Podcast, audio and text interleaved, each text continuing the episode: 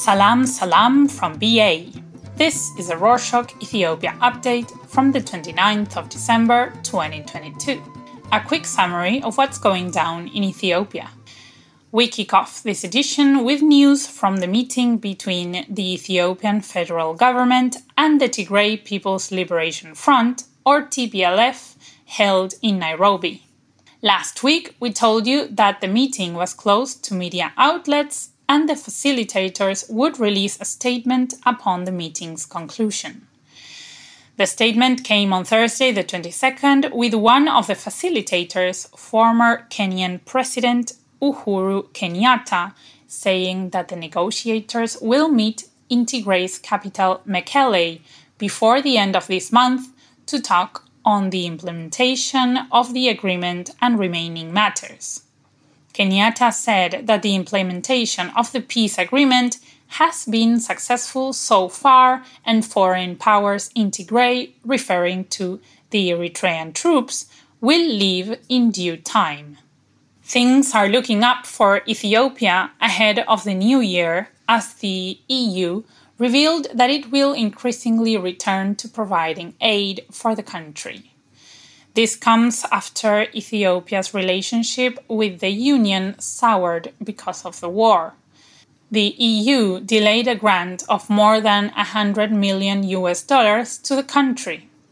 Following the peace agreement, the E U has reversed this decision and will release the grant upon the implementation of the agreement's clauses. In Tigray, service providers and the federal government are hard at work to bring back essential services. One of these services is education. There are four universities in Tigray that have ceased operations because of the war. The Ministry of Education revealed on Friday the twenty-third that it has put together a committee that will be working on getting the universities up and running. The ministry's administration and infrastructure executive, Doctor Solomon Ebraha, told a government media outlet that talks have begun especially to reinstate the Axum and Raya universities. A team of six experts has arrived at the Axum University to check on the facilities of the university to verify if it really can open its gates. There was more great news as Ethio Telecom revealed on Wednesday the twenty-eighth that Tigray's capital Mekelle now has phone services. The Ethiopian Airlines was also waiting on Ethio Telecom to fix the telecom infrastructure there to begin flights. The same day Ethio Telecom revealed that services are back up, Ethiopian Airlines made its first flight to Mekelle after nineteen months. The plane arrived safely at the Alula Aba Nega airport and flights will continue. The company announced that starting from Friday the thirtieth, there will be two flights from Addis to Mekelle daily, and that it will increase flights by taking note of the demand. Tickets are available on the airline's app or at its website. Back in Addis, it has been revealed that the Ministry of Finance has made improvements on the excise tax law and has submitted the draft to the Council of Ministers. According to the new law, excise tax levied on cars will significantly decrease, and excise tax on T Vs and video cameras will be completely dropped. The ministry's tax policy director, Mesai Waldo, said that the new law aims to encourage local manufacturers and the use of electric vehicles. The Addis Ababa Vital Registrations Agency revealed late last week that it will begin the Lost I D service this week. The head director, Jonas Alemayehu, said that the agency has completed preparations to replace lost I Ds of the city's residents. The agency also announced that since it had resumed the I D renewal services in early November, more than two hundred fifty thousand people have renewed their I Ds. Meanwhile, in the southern parts of the country, in a district in the southwestern region. Civil servants are claiming that the government is not paying them their wages on time. They said that they are struggling with daily expenses and are worried about how they will fare come next week, which is when Ethiopian Christmas will be celebrated.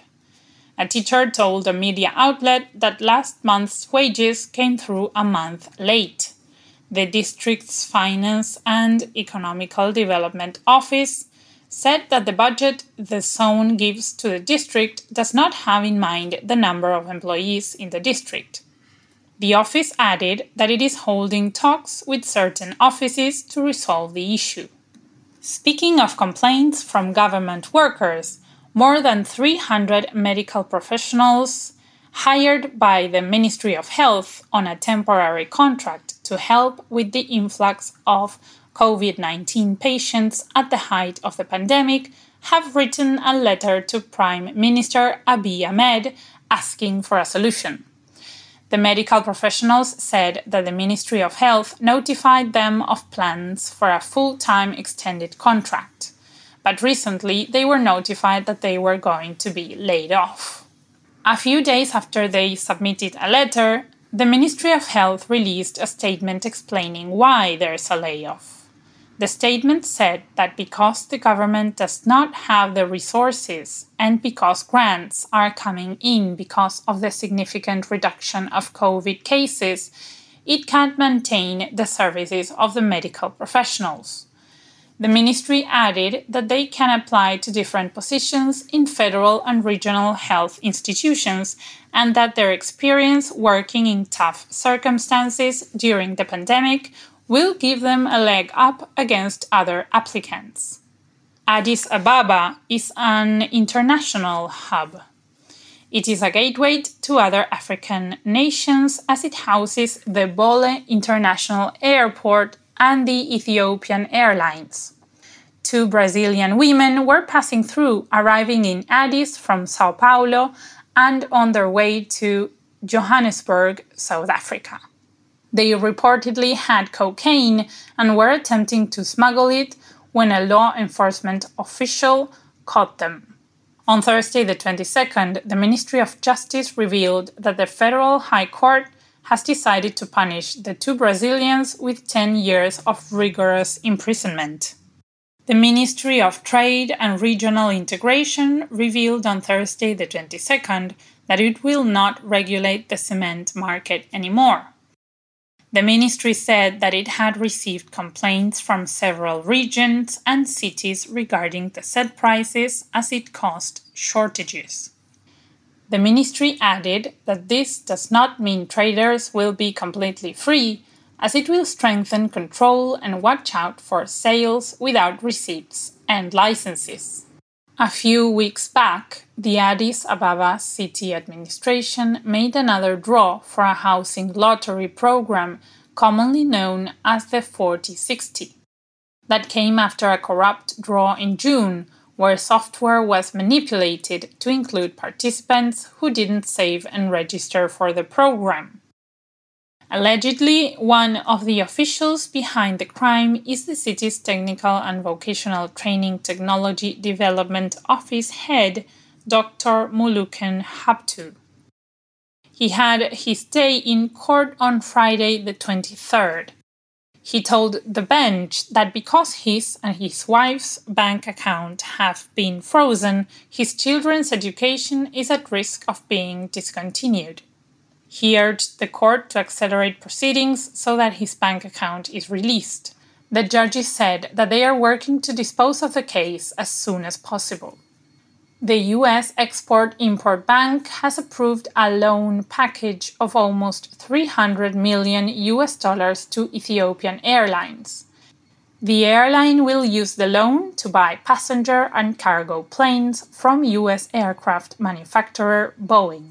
However, the approval process did not sail smoothly, as three U S Congress members were urging for the delay of the loan until the federal government fulfilled certain obligations in the peace agreement with the T P L F.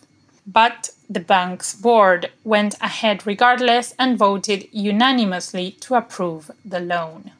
If you are wondering where to celebrate New Year's Eve, there's a star-studded music show at the Sheraton Addis Hotel with Heywan Gebrewald, Lodge Michael, Bezua Yehu Damese, and the legendary Ephraim Tamiru will headline the show. Entrance is ten thousand birr or two hundred US dollars and includes a buffet dinner and a beverage.